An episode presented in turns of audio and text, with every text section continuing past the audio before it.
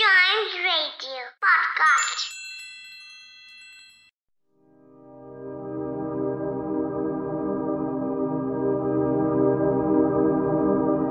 ऊँची श्रेणी के प्राणियों में सुभाषनी को और भी एक मित्र मिल गया था किंतु उसके साथ उसका ठीक कैसा संबंध था, इसकी पक्की खबर बताना मुश्किल है क्योंकि इसकी बोलने की जिबा है और वह गूँगी है।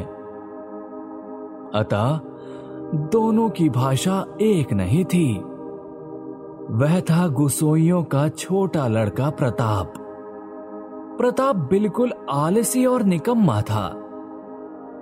उसके माता पिता ने बड़े प्रयत्नों के उपरांत इस बात की आशा तो बिल्कुल छोड़ दी थी कि वह कोई कामकाज करके घर गृहस्थी की कुछ सहायता करेगा।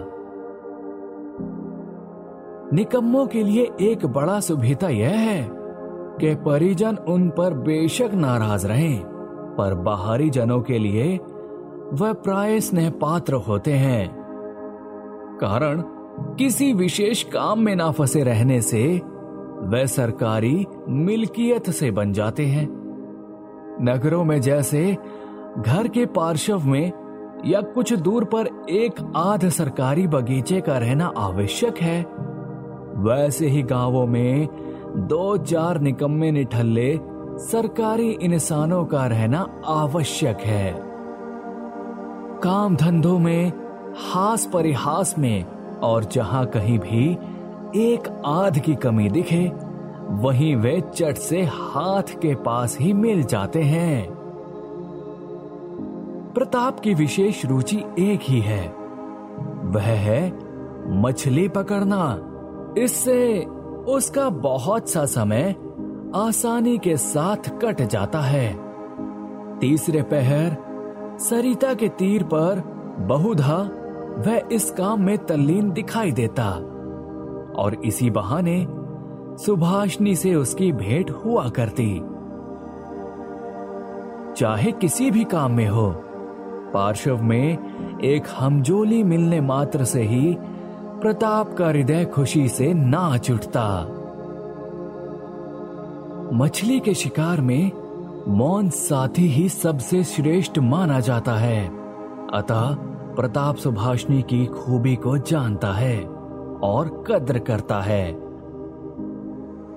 यही कारण है कि सब तो सुभाषनी को सुबह कहते, किंतु प्रताप उसमें और भी स्नेह भरकर सुबह को सू कहकर पुकारता। सुभाषनी इमली के वृक्ष के नीचे बैठी रहती और प्रताप पास ही ज़मीन पर बैठा हुआ सरिता जल में कांटा डालकर उसी की ओर निहारता रहता। प्रताप के लिए उसकी ओर से हर रोज एक पान का बीड़ा बंधा हुआ था और उसे स्वयं वह अपने हाथ से लगा कर लाती। और शायद बहुत देर तक बैठे बैठे देखते देखते उसकी इच्छा होती कि वह प्रताप की कोई विशेष सहायता करे, उसके किसी काम में सहारा दे।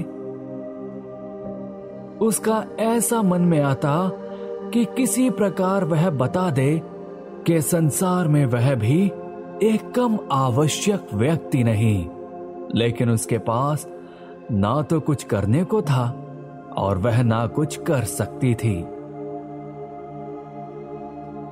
तब वह मन ही मन भगवान से ऐसी अलौकिक शक्ति के लिए विनती करती कि जिससे वह जादू मंत्र से, चट से ऐसा कोई चमत्कार दिखा सके, जिसे देखकर प्रताप दंग रह जाए और कहने लगे अच्छा सू में यह करामात मुझे क्या पता था? मान लो सुभाषनी यदि जल परी होती और धीरे धीरे जल से निकलकर सर्प के माथे की मणि घाट पर रख देती और प्रताप अपने उस छोटे से धंधे को छोड़कर मणि को पाकर जल में डुबकी लगाता और पाताल में पहुंचकर देखता कि रजत प्रसाद में स्वर्ण जड़ित शैया पर कौन बैठी है। और आश्चर्य से मुँह खोल कर कहता, अरे, यह तो अपनी वाणी कंठ के घर की वही गूँगी छोटी कन्या है। सू, मेरी सू। आज मनियों से जड़ित, गंभीर, निस्तब्ध पातालपुरी की एकमात्र जलपरी बनी बैठी है। तो क्या यह बात हो नहीं सकती? क्या यह नितांत असंभव ही है?